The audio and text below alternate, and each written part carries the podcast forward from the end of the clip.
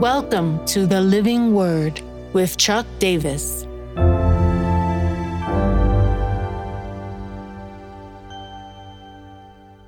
Colossians 2 13 to 15.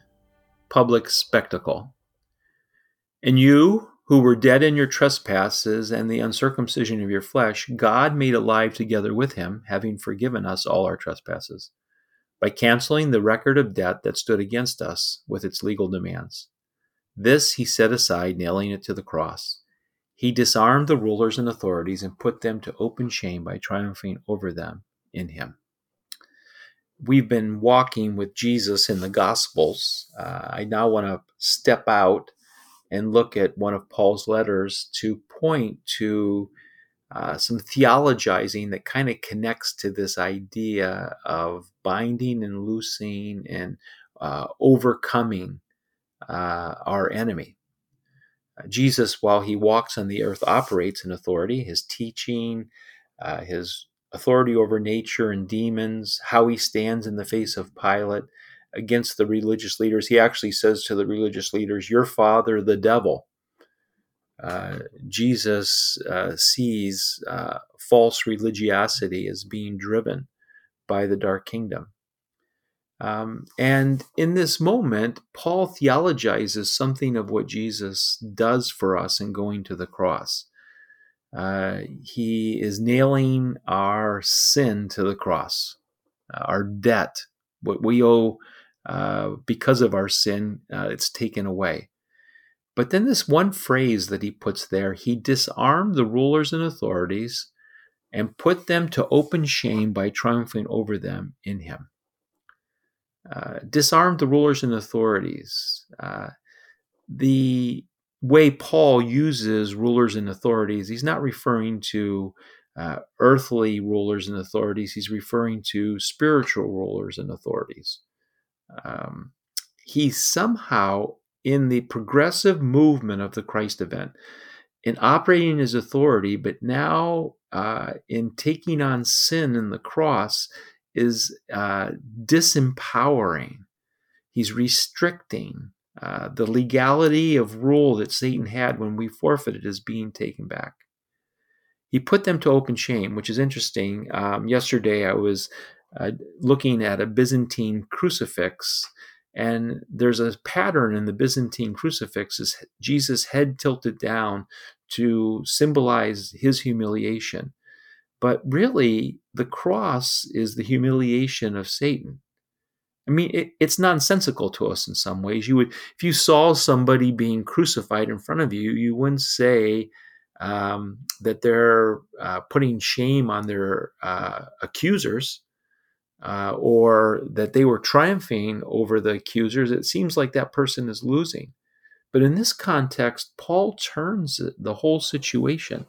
What was the instrument of shame and curse becomes the instrument of blessing for us. Uh, triumphing over him. Uh, this whole idea is uh, captured in a Greek word that uh, combines uh, two prepositions uh, with a verb.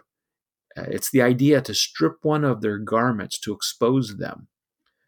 Uh, literally, uh, the base noun that is used here is to be stripped of, of uh, physical robes, which is interesting because when Jesus stands before the Roman soldiers, they take his robes off of him uh, in some way to shame him. It's kind of symbolic of Jesus losing his glory. But if we look at the situation spiritually through the eyes of Paul, Jesus is actually derobing Satan the authority that we forfeited at creation, uh, Jesus is now re establishing. It takes me to Jesus' declaration in Luke 11 20, 22. Uh, we looked at this idea earlier, but when one stronger than he attacks him and overcomes him, this is referring to the strong man, he takes away his armor in which he trusted and divides his spoil. The so what is a victory chant, I think. Jesus has already won uh, the war. He's realigned the authority structures. We simply need to apply it to our everyday. Now, there's a part of me that wishes I didn't have to be in spiritual warfare, but I know that I won't be an overcomer unless I experience trials and testings in this area.